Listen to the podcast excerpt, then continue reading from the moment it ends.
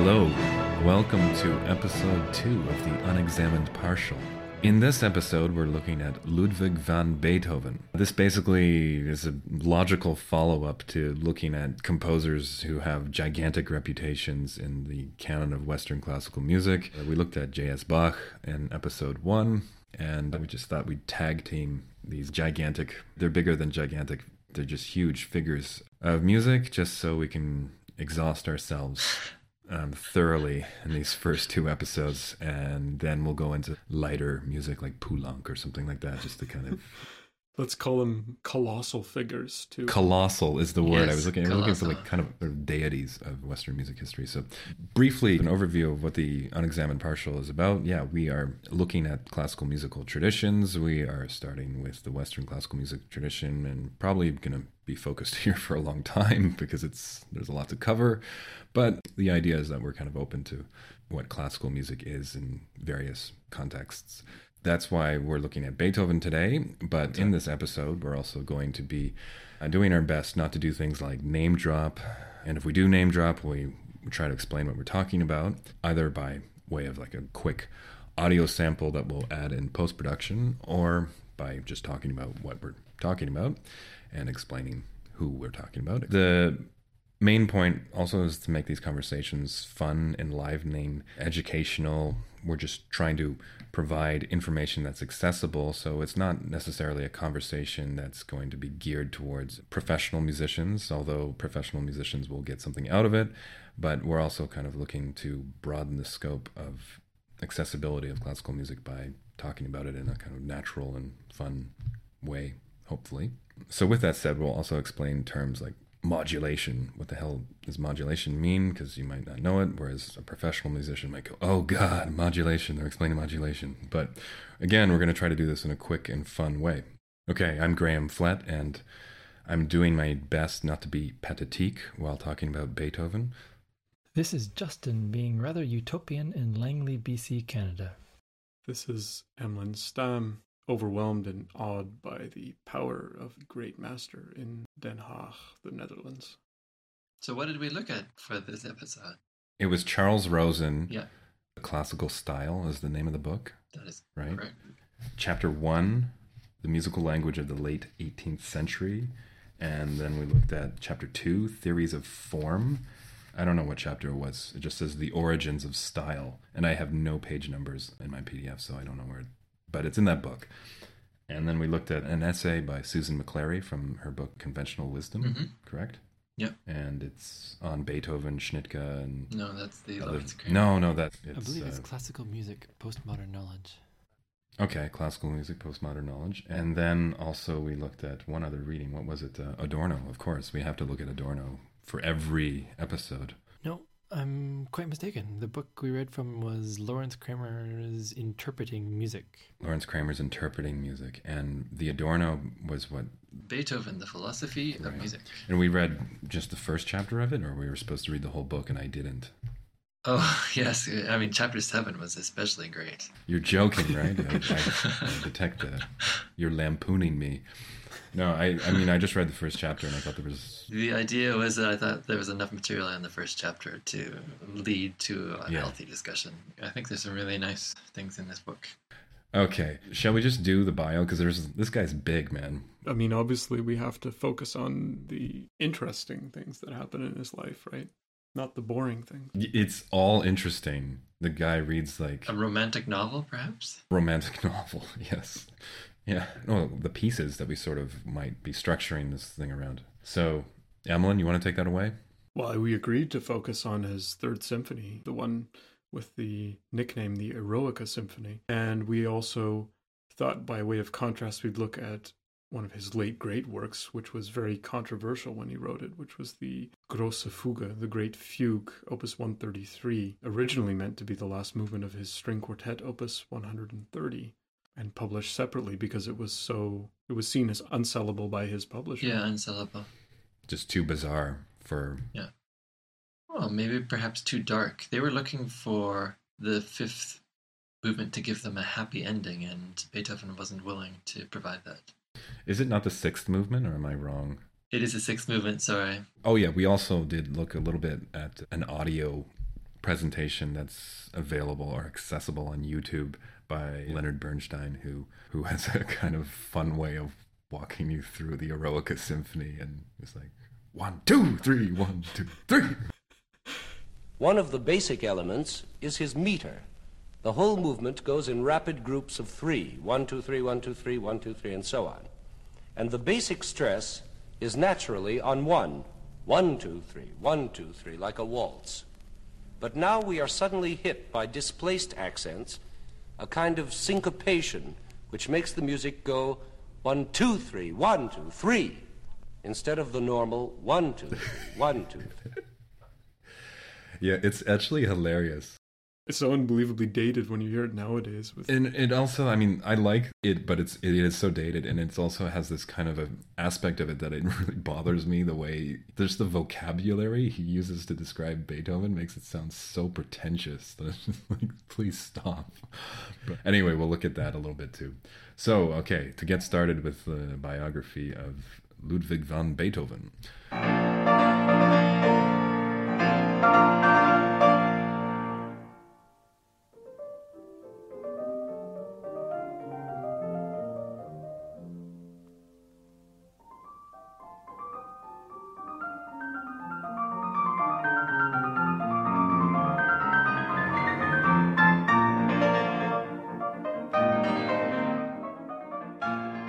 Beethoven, Ludwig van Beethoven was born in 1770. Beethoven is actually a Flemish name. His granddad was Ludwig van Beethoven, who was also a musician and someone who moved from Mechelen in Belgium to Bonn, Germany, early in his adult life. And Beethoven's granddad had a son named Johann van Beethoven, who also became a musician, who was a singer, in fact.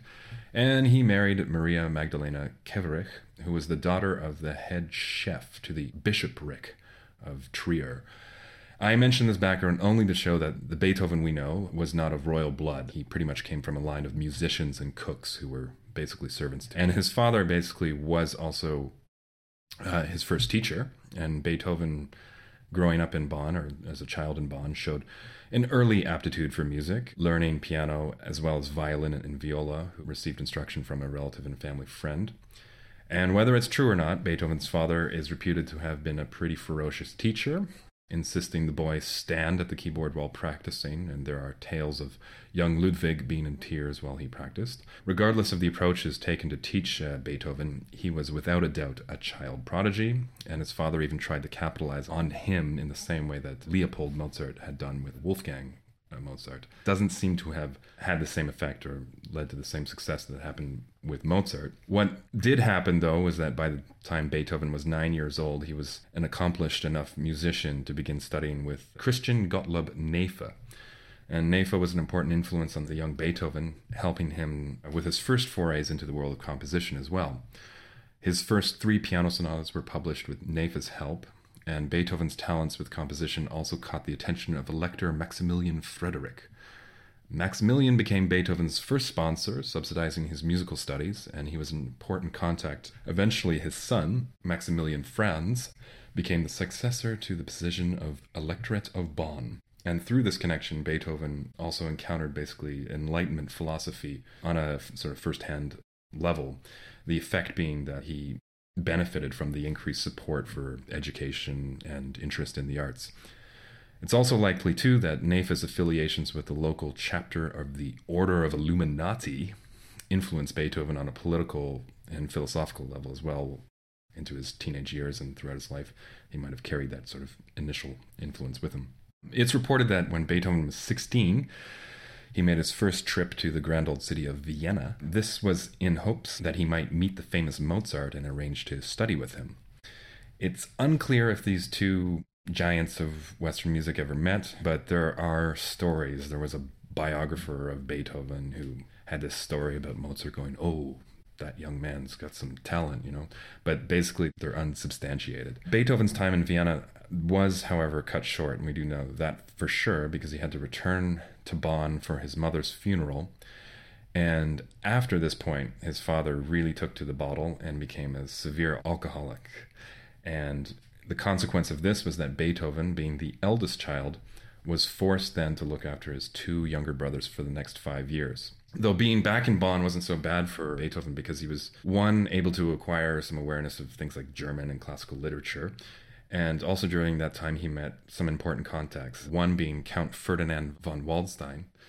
Waldstein. Waldstein, thank you, who became a lifelong friend and financial supporter. we all recognize his name from the Waldstein Sonata. Opus 53.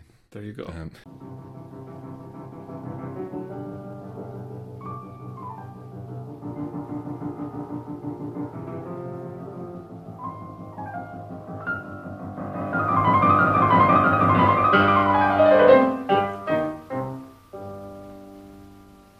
and Emlyn, you know, he played viola in the local orchestra, Yeah. and he, yeah, and he did this just to again bring in more money. Yeah, it seems like he played viola in the opera orchestra when they did several productions of Mozart's operas. Yeah, Ah, so he was well familiar with the operatic repertoire of Mozart as well. some people found that uh, Beethoven was incorporating a lot of opera things from classical period into his music.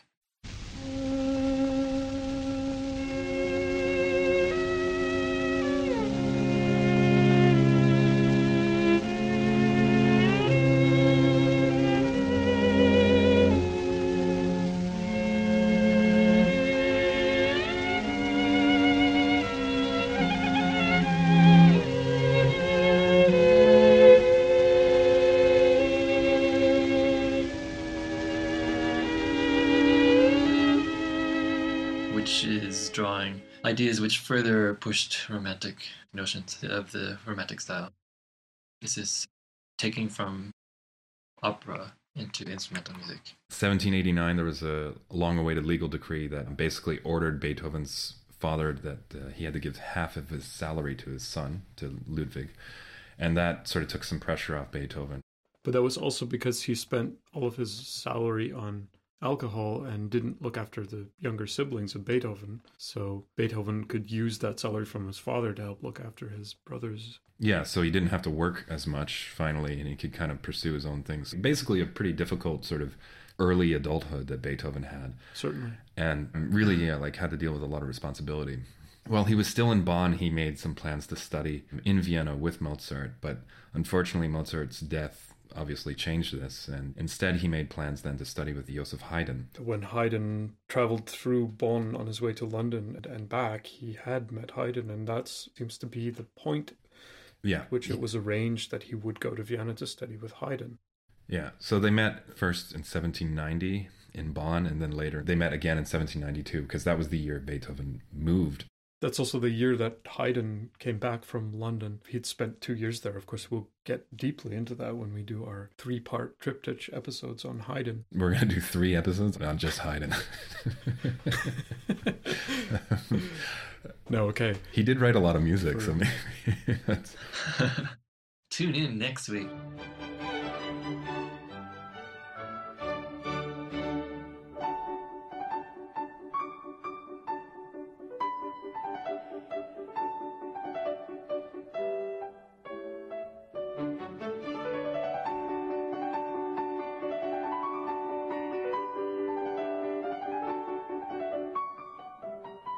We've sort of skipped over Mozart and Haydn it's true on our rush to, you know, get to John Cage or wherever we're going. And I think the idea more is that we're not trying to look at it linearly, but we are trying to piece together Right. things just for the, the listener. Yeah, Yeah. we could just basically tell people that we have a gigantic dice with every composer's name on it, and we just roll it. Either that or we should start with Pythagoras and go forward. but Ptolemy. well, it's, I mean, we're going to be talking a lot about Mozart and Haydn probably in this episode, but they're no doubt composers we will come back and do episodes about in the future. I believe that Mozart is more known in a way. We can maybe just justify skipping him over. Never mind. I'm not going to say that. to edit that out. Okay. anyway. Okay, where was I with this bio thing? Well, let me correct myself from last episode when I conflated Wilhelm Friedemann and Johann Christian Bach into Johann Friedman Bach. That was my opinion of Bach's sons were, were such poor composers that I considered two of them to be virtually the same person.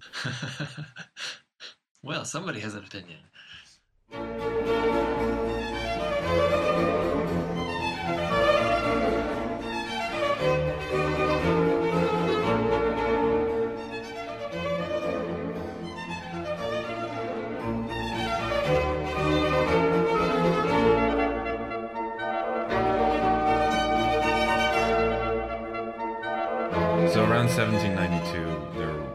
Of war on its way from France, and that's also something you kind of keep in perspective with the biography of Beethoven. That there was a lot of social turmoil and political unrest happening in Europe at the time, and in 1792 he moved to Vienna. And at this point, Beethoven did not immediately set out to establish himself as a composer in Vienna, but devoted himself to study and performance. We have to mention the very famous thing that Count Waldstein said to Beethoven, of course, Uh, in a letter when he had sent him off to Vienna with a few ducats in his pocket to pay for his studies. You are going to Vienna in fulfillment of your long frustrated wishes. You will receive the spirit of Mozart from the hands of Haydn. But anyway, yeah, Beethoven got there and he was performing and also sought to master counterpoint. He studied violin and also studied with Antonio Salieri. Salieri, for those of you who don't remember, is the bad guy in the movie Amadeus, the one who supposedly killed Mozart. He's the bad, frustrated composer. And movies, as we all know, are completely true, so you know. I speak for all mediocrities in the world. I am their champion. I am their patron saint. Always, always trust Hollywood. Do you know that they actually had to make Salieri's music sound worse for that movie than it did? Because when they performed it, they're like, oh, actually, this stuff isn't so bad. Yeah, that's right. You know, a lot of people studied with him and came in contact with him, and including Beethoven. And also, he uh, studied counterpoint with Johann Albrechtsberger, who I don't know. He was also able at that time to secure financial support from a number of Viennese noblemen who recognized his talents. And if any of you play the piano or whatever, play through some of his piano sonatas, you notice the dedications on the top of the music for many of the sonatas. You'll see names of people like Waldstein or Lobkowitz or Lichnowsky or whoever, and those are people who sponsored Beethoven heavily. Which leads to the nicknames given to the sonatas, I guess. To some of them, in any case. But many of them you'll see Opus 31 dedicated to so and so or whatever. Yeah. So, for all those wealthy people out there, if you want to have your name remembered in perpetuity, you need to start commissioning pieces Yes, exactly. from composers or sponsoring them to write music. Yeah, it's it's not so popular that you get like the the Bill Gates piano sonata or something like that, and it's just. yeah, it's true. Like music has lost that kind of patronage. Can you imagine, though? I mean, the countless buildings that have come and gone since the Waldstein Sonata was written. That is true. Yeah, it's true. I mean, it's a great way to kind of immortalize yourself if the composer writes a good piece. But uh, anyway, But that leads into all sorts of other questions. But this is not, I mean, this is not exactly what we're going to get into in this episode. basically, right at this point, Beethoven's in his early 20s. He lived until he was 56. Oh, thank goodness he didn't live a long time. But Beethoven established himself as a virtuoso pianist, improviser, and composer. However, he strategically delayed the publication of his compositions so they would make a greater impact when published. Oh. This worked, actually, as his Opus 1 was a major financial success and basically covered his living expenses for a year, so not bad for Wow, yeah. That's not bad at all. And Beethoven continued to have a hot career, composing six string quartets between 1798 and 1800, just, you know, six. And his first and second symphonies were premiered in 1800 and 1803. Uh, all of these works were regarded as very successful in his day. We also see works like the Pathétique, which is one of my favorite piano sonatas, and his septet appearing around this time.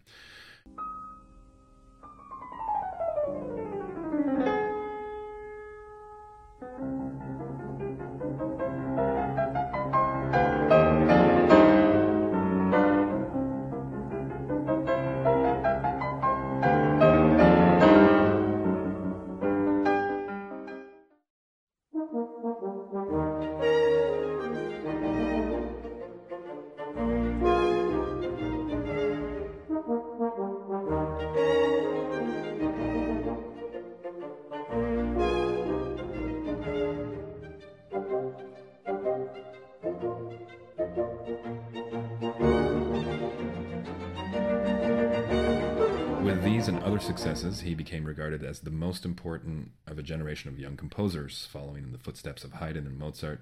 And by 1800, that's when he was 30, his music was much in demand from patrons and publishers all over Europe. He also taught some very important musicians who in turn went on to have their own successful careers. So insert here names like Carl Czerny. However, another one of his students was a young lady, and she became a love interest and the possible recipient of this immortal beloved letter that he wrote a decade later. He has three people that he sort of uh, serious affections for. And they all turned him down. And it's important because they turned him down often on issues of class. Wow.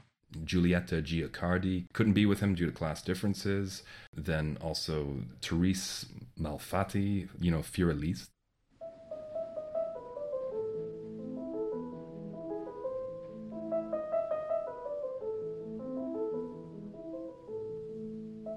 That was also written for her, and she's, yeah, again, class differences. He was a commoner, so they couldn't be married. So, in conjunction with his hot career, is like the fact that he can't find an interesting woman that he wants to marry or It's interesting in the broader context of social change happening in Europe at that time because you have this feudalistic system where you have a division between nobility and the bourgeois classes, of which Beethoven would have been a part of as an, a successful composer and musician. And the fact that he wanted to be able to bridge this distance but was unable to due to the sort of stringent class restrictions in place already point the way to changing philosophies about lifestyle and changing ideas about equality and so on, which are starting to arise in Europe as a result of the French Revolution and all of the upheavals that followed that. So he was having some tough luck with that aspect of his life, but I mean, his career was going really well. But then there was this irritating problem, one that he couldn't really ignore anymore. And this was the fact that, as we all know, Beethoven was slowly going deaf. He began suffering from tinnitus or tinnitus at age 26 losing the ability to hear high frequencies first, and this led to him having difficulty in social situations. To try and cope with the problem, he moved to a small town outside of Vienna, and while there, he wrote letters to his brother indicating that he was in a state of despair, even suicidal at times. But in the end, he managed to muster up the strength and basically decided to persevere with his art despite his hearing loss. However, the hearing loss did steadily increase over the next few decades, and the first problem that this loss of hearing caused Beethoven was that it ended his performance career, uh, which was a very lucrative source of income for him. His last performance was in 1812, and it ended really badly. Basically, in, in public embarrassment because he, he couldn't. Wasn't that the performance where he was playing his fifth piano concerto and he just got lost, or he He got he was completely lost with the orchestra? yeah he was either ahead or behind of the orchestra and because he couldn't hear the yeah orchestra. and he basically after that he vowed never to publicly perform again. If you can imagine, just for a second, how loud an orchestra is, and if you're sitting at a piano directly in front of them and you can't hear them, that's already, I would say, significant hearing loss.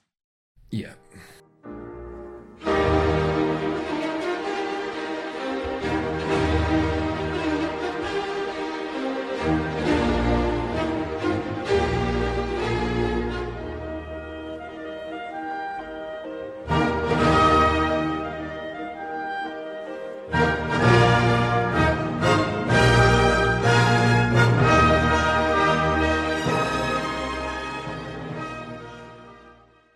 His hearing gradually disappeared, and it was clear by 1814 that he was profoundly deaf, basically only able to hear low sounds. So we know that he sawed off the legs of his piano and would often put his head underneath. Do you have any idea of when this might have happened? It sounds kind of like in the early 1800s. Yeah, there's also the story about Napoleon bombing Vienna in Yeah.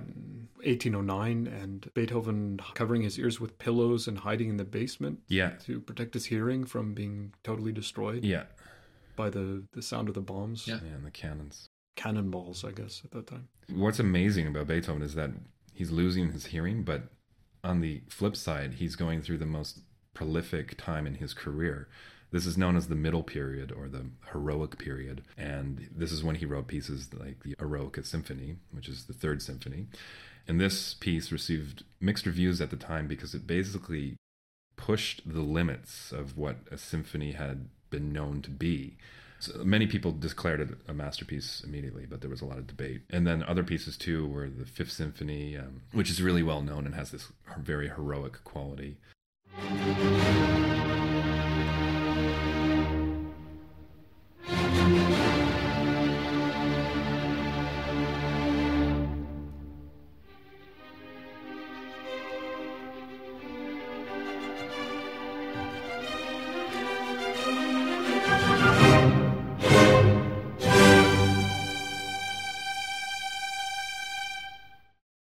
Other works coming from this middle period are the Waldstein and Appassionata piano sonatas, and his one and only opera, Fidelio, the harp and serioso string quartets, and symphonies 3 to 8. it's like, oh my god. So during all of this, though, Beethoven was growing more and more deaf.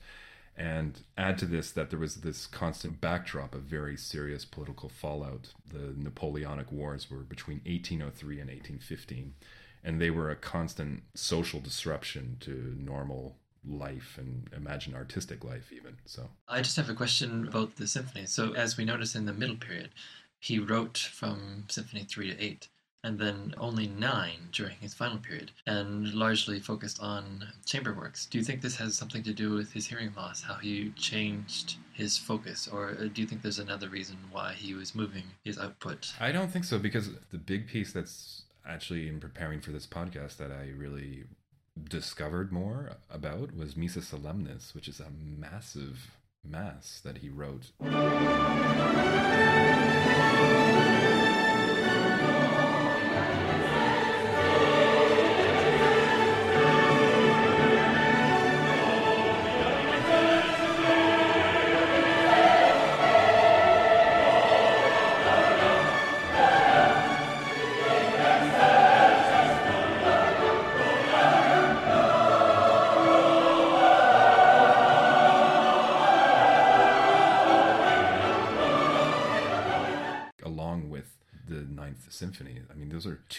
major orchestral works. And for instance symphony number eight is actually it's pretty short. It's Yes, it's considered by many his classical symphony, although, I mean, in some ways, it's also his most revolutionary uh, form wise. because it modulates all over the place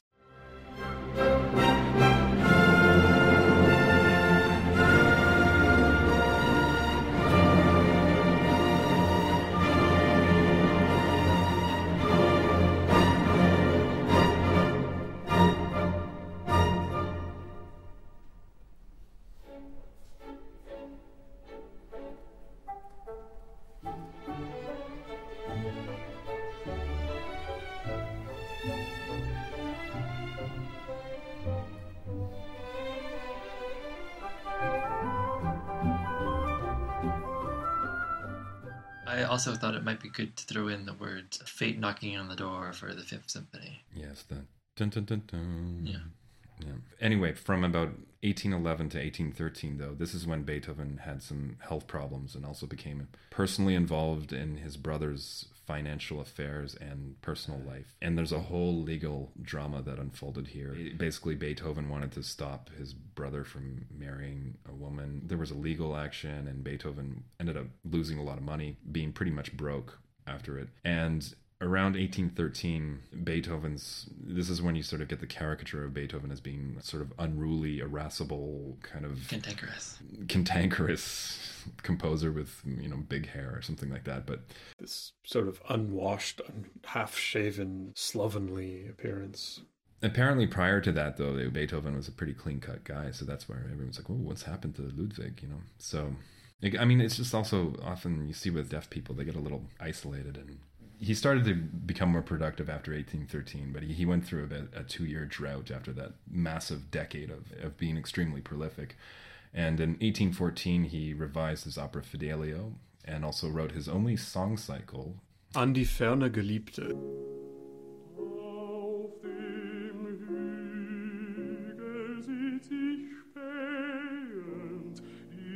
Das blaue Nebelland.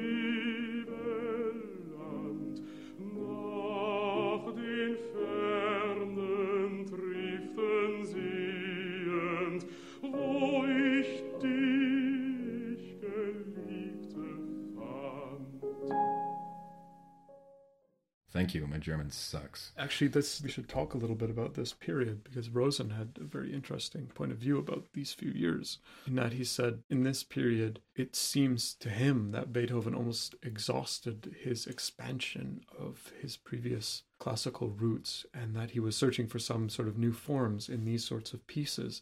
So works like An Geliebte and this enormous Wellington's Victory Overture, which he composed after one of the victories of Wellington over Napoleon, point the way towards the more romantic composers that came after Beethoven, like Schumann and Berlioz and so on. They take up this element from Beethoven's work rather than what he wrote after this period when he sort of went back to his more rooted classical tools. I mean, definitely in an orchestration, Wellington's Victory is a bit unique because it's the only piece of his that uses cannons and fireworks. But actually, this piece was a hit. It was huge.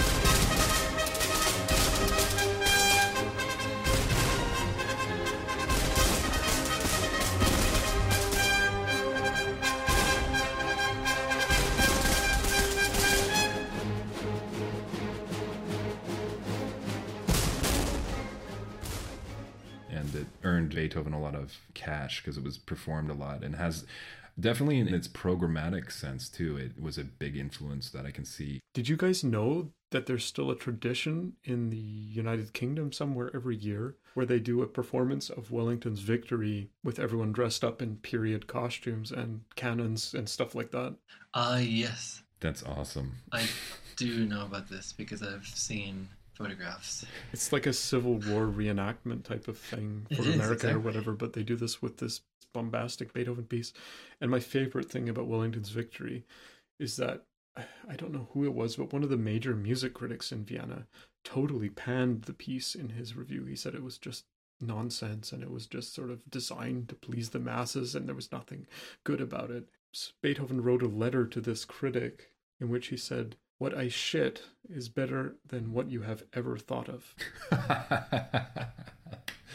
oh, that's great. It's like oh, you parasitic. I don't know, sort of leech on the whole you know, back of music. Anyway, between 1815 and 1817, again, his output dropped. Causes stemmed from just again having some unsuccessful luck with amorous relations that he was trying to pursue, and also dealing with the harsh censorship of the Austrian government. At this time, it was a bit like a police state, and the death of his brother Karl also happened at that point, and Karl was helping Beethoven a lot with contacting publishers and dealing with the uh, logistic side of being a composer. The death of his brother Karl also led to a serious custody battle over his nephew, who was also named Karl, but spelt with a K. And this drawn out drama ensued between Ludwig and the boy's mother, Johanna.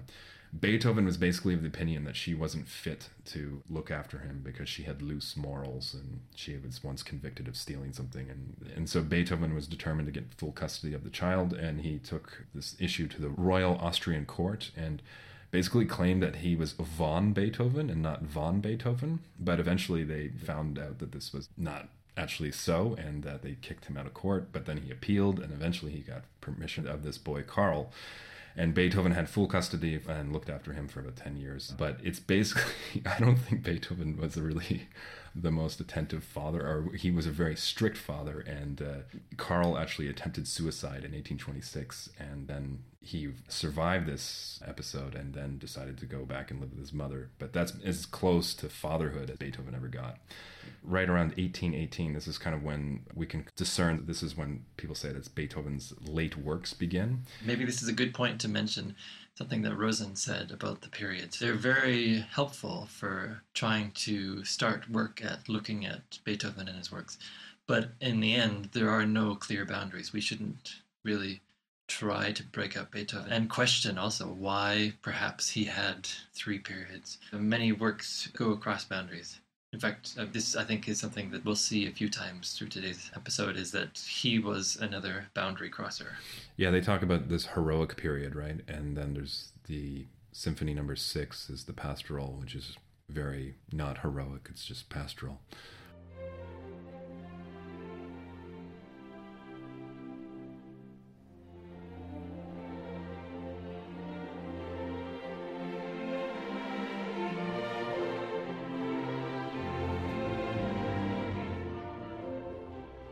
Now I want to talk about the late period or the late works.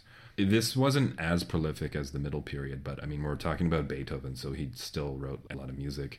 The works grouped into uh, being late works are the five piano sonatas that he wrote, the Diabelli variations. Which are a funny piece because Diabelli was this rather more mediocre kind of Italian keyboardist and composer. He took this ridiculous theme that Diabelli had written, a kind of little minuet thing, very simplistic, and he expanded that to a 60 minute keyboard piece with all kinds of wild variations, just to sort of show how he could master even the most banal material. And So the Diabelli variations were pretty sportive. I don't know if they're sportive because they're quite, there's quite a lot of musical depth there as well. It's not just sort of uh, thumbing his nose at the guy. There's certainly some of that too, I think, but it's a serious composition. I mean, it's an hour. It takes close to an hour, I think, in most performances.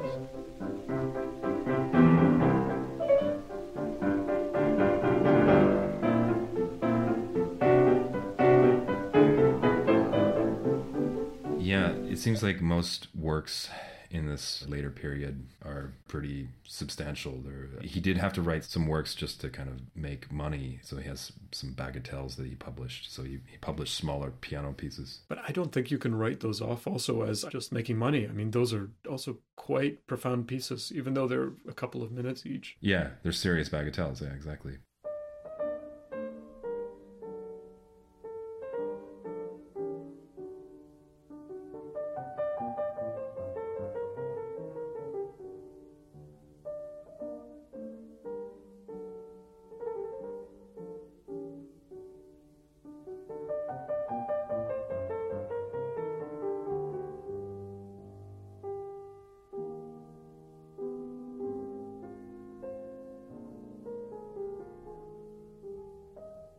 Massive works that he wrote during this time were Missa Solemnis, which was a mass, and the Ninth Symphony, which pretty much I can assume that all of us know or know it to hear it.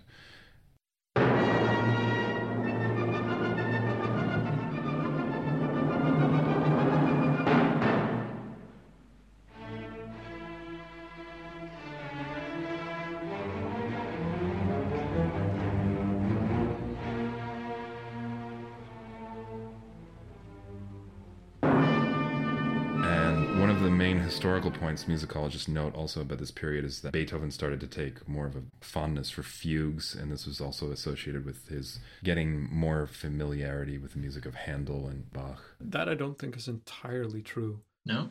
It seems that he had a long standing familiarity with the music of Bach and Handel, actually going back to his childhood. I wonder about that too, because it, it basically says that it's more like the the complete catalog was becoming available. He only had access to the complete catalog of um, Handel in the mid 1820s. A friend of his came back from London and brought it with him. Uh, of course, there's notations, all of his sketchbooks for all of his music that you can go through and study in a in process type of way how he wrote his pieces. Yeah, And what you can find in those sketchbooks also are leaves and sketches from the Well Tempered Clavier by Bach. And you can see how he's looking at how certain contrapuntal ideas were worked out in the High Baroque, taking some sort of inspiration out of that for his own music. However, nowhere is it an imitation or a referential sort of quoting of that kind of music. What you see simply is that counterpoint becomes extremely important. Polyphony, multi voiced works with a lot happening at the same time.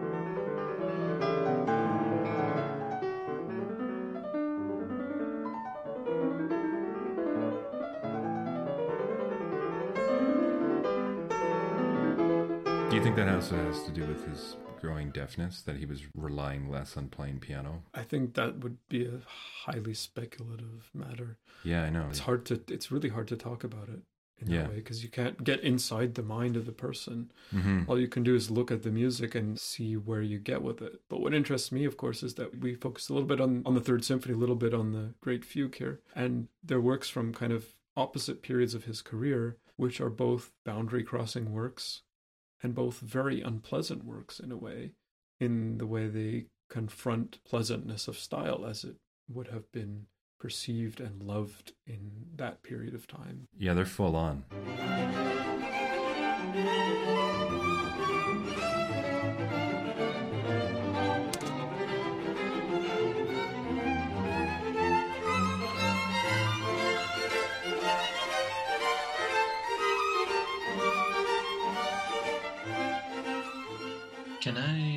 Mention something that maybe goes back a bit? Beethoven is an exception. I think something we could mention, possibly why some people think that he was thinking more theoretically in his late works, in that many, if not most, composers in a late period start to reflect on things differently and their style starts to step backwards. Not necessarily in a bad way. It certainly doesn't continue in advancing in the same way that Beethoven's style did through his life. Yeah, late works. What did Adorno call them? The the furrowed fruit of creativity or something. It's what the raisin is to the grape.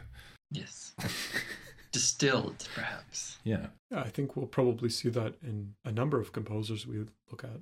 Yes. Last episode we looked at Bach and we focused on some of his late works. So I mean, Well, I think that's also why we look at the Third Symphony, the Eroica, and then the Grosse Fuge, because they're of different time periods. They characterize the composer in a different way, right? Yes. Okay. certainly. Oh, one thing with with Missa Solemnis, which is this gigantic mass, he was three years late delivering on the commission. So I think that can make every composer who's been late with a commission feel a little bit better. This was a huge piece, and it was performed alongside the Ninth Symphony in 1824. And both of these pieces shocked some of the old wigs. This is a quote from Czerny, but amazed everyone, basically with the power of his imagination and his inventiveness. And another important commission that Beethoven got around this time was to write three string quartets, and hence the late quartets. So Beethoven, after finishing the Ninth Symphony and Missa Solemnis, turned to these, and these are what are called the late quartets, and they basically went far beyond what musicians or audiences were ready to hear at the time. One critic called them indecipherable, uncorrected horrors. That was Louis Spohr. Yes. Yes, it was. And I believe it was directly about the Grosse Fuge. Yeah, I think so. I mean, it's not easy listening.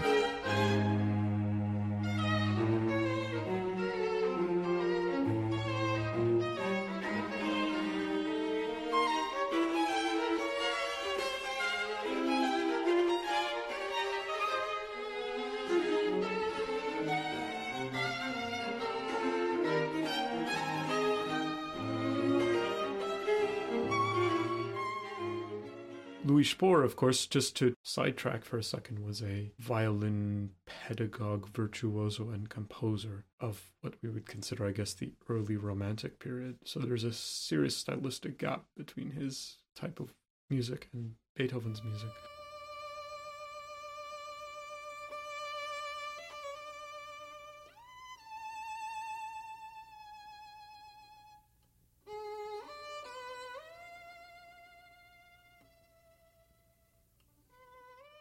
The late quartets were written while Beethoven's health was failing, and the last major composition he wrote was the substitute finale, the Allegro, for Opus 130, because the Grosse Fuge was the original ending, but then the publishers said, What the heck is this? You can't. It was too outside the box, basically, for the publishers to publish.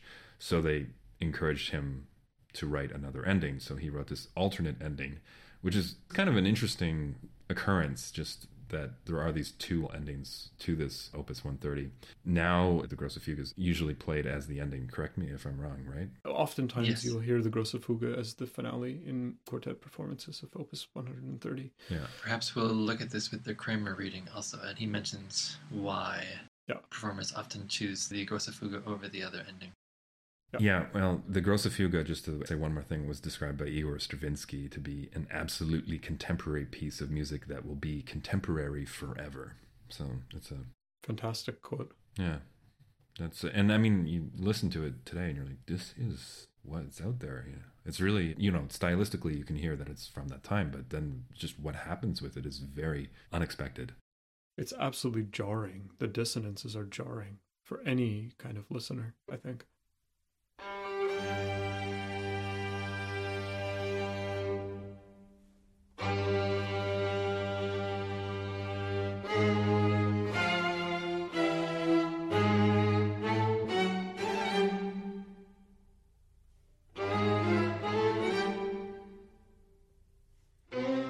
Beethoven died amid a thunderstorm, and somehow that seems very appropriate.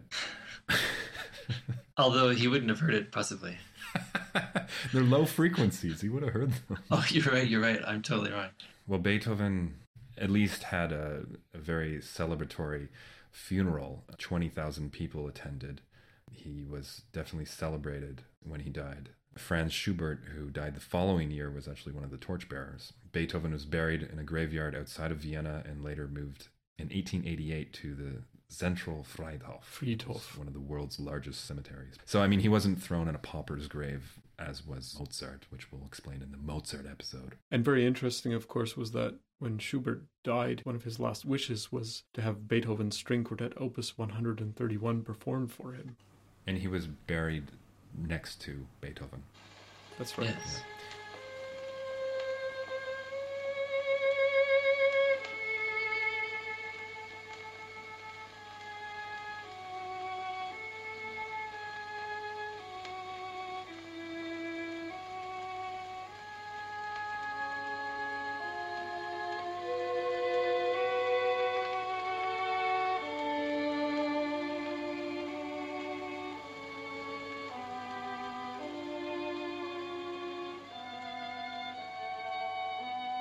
There was an autopsy on Beethoven, and he had severe liver damage from his considerable alcohol consumption.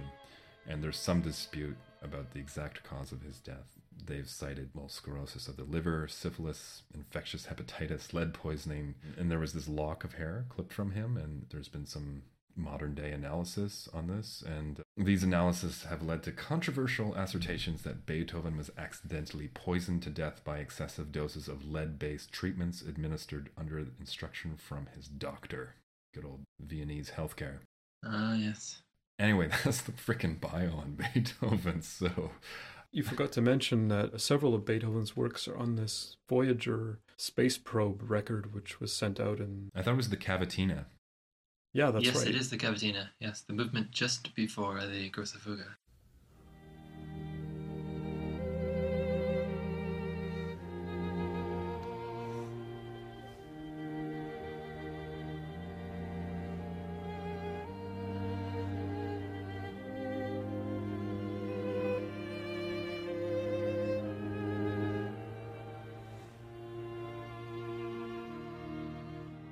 Yeah, it's a man who did not necessarily have an easy life, but achieved an unprecedented level of stardom for a composer. Actually, I think in the history of Western music, Yeah, has this um sort of pretty much a rock star trajectory. twenty what was it? Twenty thousand people came to his funeral or something like that. Yeah. Yeah.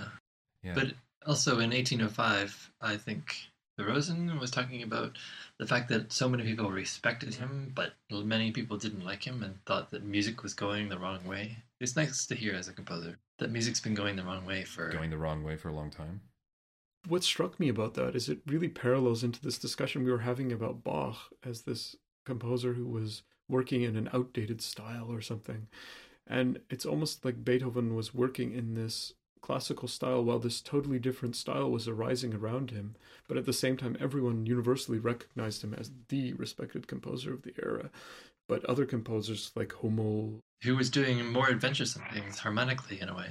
Do you actually think Hummel was doing more adventurous things harmonically? I'm getting this from the reading. Because when I listen to Hummel, I don't hear anything. Neither do I. I totally agree. But the the reading was quite clear in saying that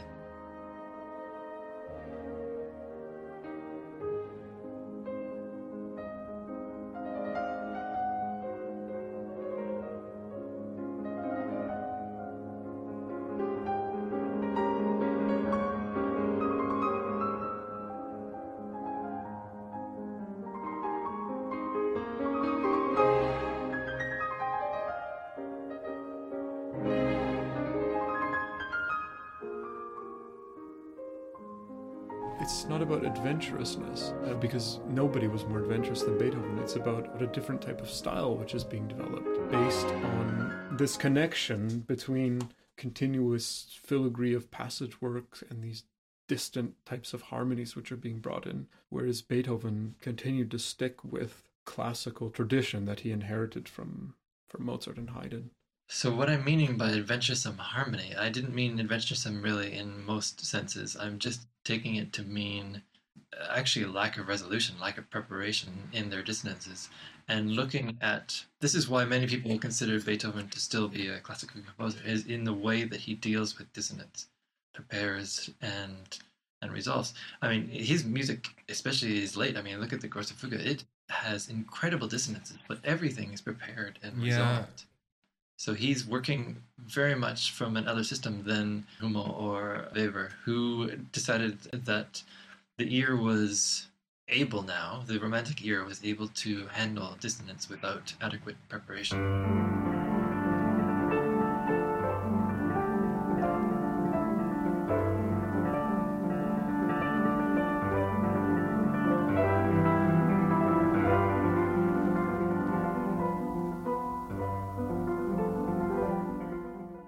Let's let's just jump in there a bit. And since we're talking about Charles Rosen's classical style, let's talk about what the classical style is. If I just might go back though, there's this comment from Bernstein saying though that in the Eroica that you know just this passage where, and then suddenly he changes his key and it's like a giant walked into the room and is completely unprepared. So you know there are moments where he just Definitely, but he would use these moments as huge moments, whereas now perhaps the listener doesn't catch these key changes the same way as Beethoven intended, because for him, key changes and unprepared changes were almost catastrophic events to a classical ear. But think about it for a sec. What Rosen says here: these catastrophic, sudden changes.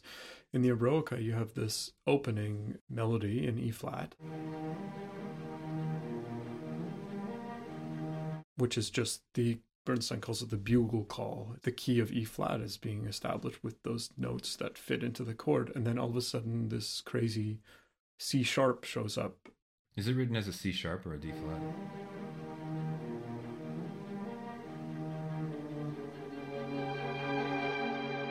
Anyways, it's a note that doesn't fit whatsoever in the material. Mhm.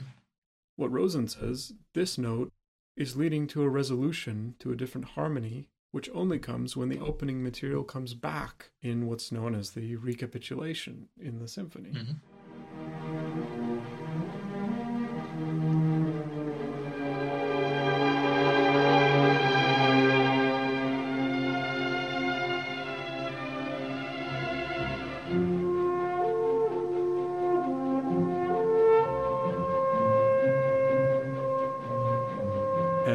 Is a thing that he leaves unresolved over the span, but its meaning is a resolution which is delayed. Yeah, We really have to talk about the classical style, though. So, what happens here in history? We sort of left off with Bach and his sons and his disconnect between the high Baroque and this new period of music based on Galant and based on entertainment, based on shifting emotions, breaking up this endless, perpetual motion of the Baroque. Music gets broken up into contrasting elements within the same work, right? Yes, this is perhaps also looking at separation of form and content. Some people consider the classical period, and especially the use of obligato, which was not used very much previously, which really changes the perspective of the surface.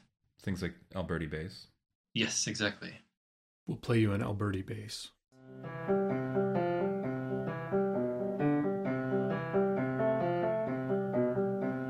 So, what's important about the Alberti bass? It kind of challenges this hierarchy of the contrapuntal lines, right? Exactly. The interdependency is no longer There's a blurring. certainly melody is has more primary role, I would say. Yeah, music becomes much more focused on melody with accompaniment. Let's say vertical, if you will, than having interjecting horizontal voices, as in the High Baroque. Which are all independent and all equal, let's say. Would this be more homophonic then? Yeah. And last time we described this period as the black hole of music history or something like that. or Graham, you said that. I said that. I don't think it made it into the episode. It's in the outtakes. I love what Charles Rosen says. He says, A style is a mode of understanding, and what style does is it reconciles conflicting forces of a time period. And then he talks about how these composers, the very ones that we consigned to the black hole, had a sort of imperfect understanding of what was going on in their time. And they were, of course, experimenting with new forms, but they couldn't yet master those new types of forms, like this kind of contrasting elements within one piece and how to hold them together. And at the same time, they would hold on to kind of irrelevant habits, like having these endless sequences from the Baroque, which didn't make sense in the new style. Yeah. Yeah, I wonder if we're in contemporary music now, if we're sort of doing the same thing with certain things too. It's an interesting angle to look at music today as well. When you're like, oh, maybe there's vestiges of things from modernism or something. Maybe it's just such a completely different time period that you can't actually compare the two. I don't know.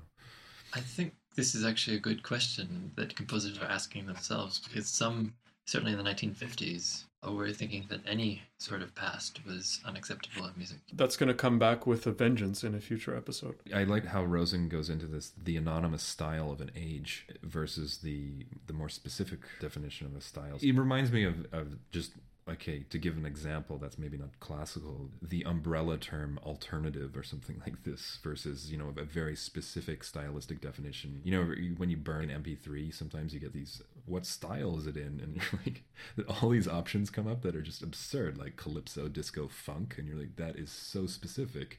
And I think you can look at style, the definition of style, how that emerges. That's kind of what Rosen is getting at. And it often emerges from a, a sort of historical need, but also style being sort of defined by those who, in a way, exist outside of the style. Because they're shaping it into their own rules and into their own patterns, or they're taking it in a new direction, or whatever it is. Yeah, so you have to look at Beethoven defining a certain period and the style of that time, but he was unusual. Highly unusual. But let's look at that style of the time. So what happens? What do we get?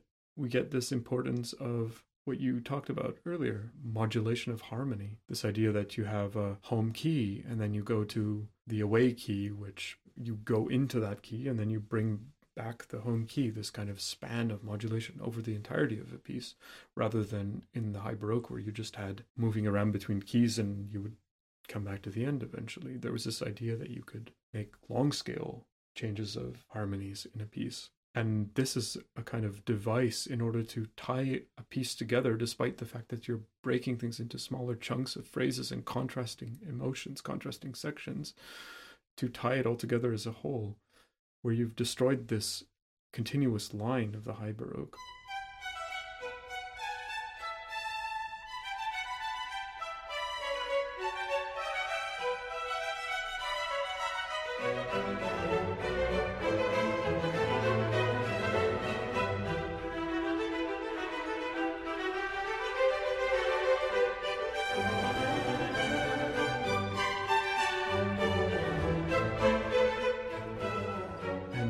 To isolate phrases and articulate them through this structure.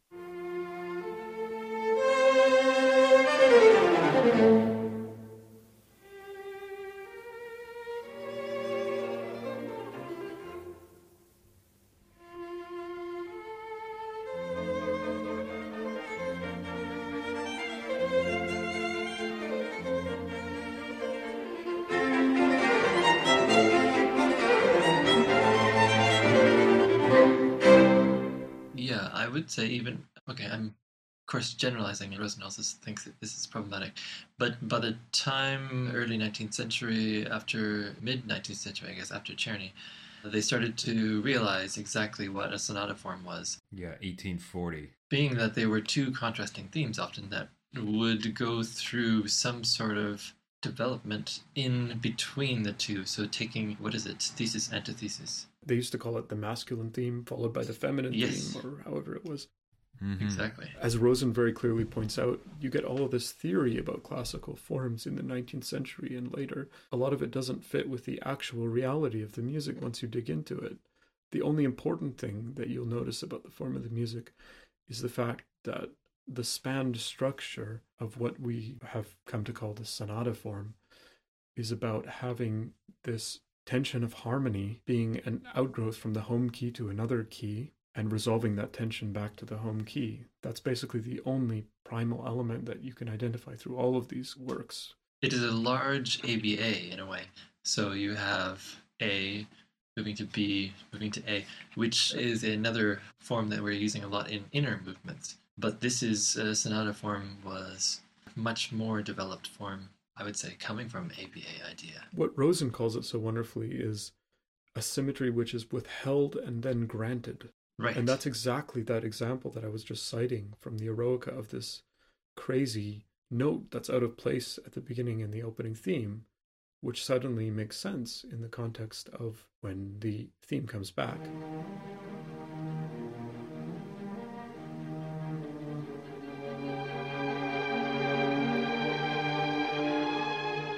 That's an interesting note. We could talk a lot about that note from a lot of different angles. I like what Rosen mentions two things about sonata style because, for one, I, I totally agree with the way he has kind of a, a non reverential attitude towards sonata form. He calls it a musical grammar that was well known among audiences and among composers. It didn't come out of thin air, it was just happening, and people were like this idea of of modulating up a fifth. It was just part of what people did, but then the idea was also to kind of align that with the drama of the music and the logic of that convention.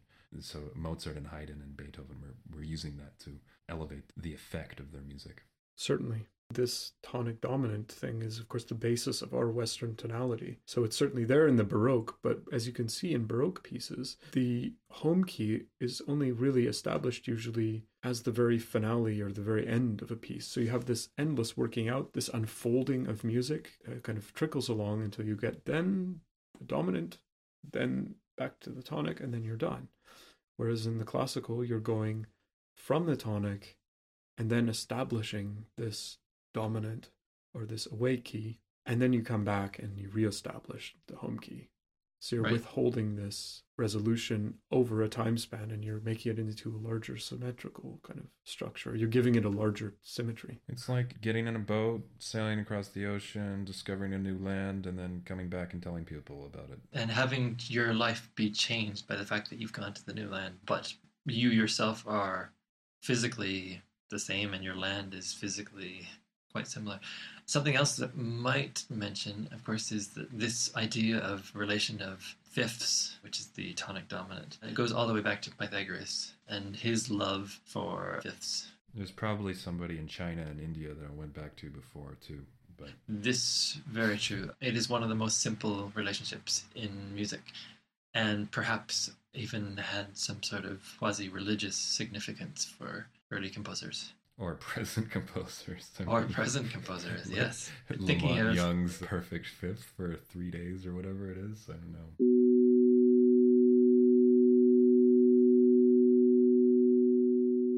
Partial in the overtone series. that's the third partial. It's the over examined partial, this one. Yes, it's the over Yes. examined partial.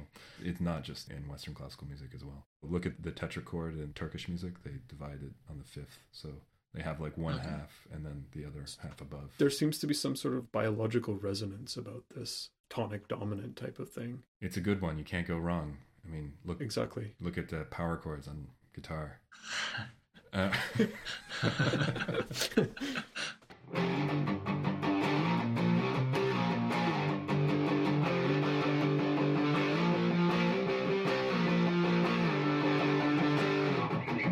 Thank you for listening to part one of our Beethoven episode on the unexamined partial. Please be sure to join us for part two, where we have lots of great discussion on Beethoven and philosophy, Beethoven and improvisation, and Beethoven in our culture generally.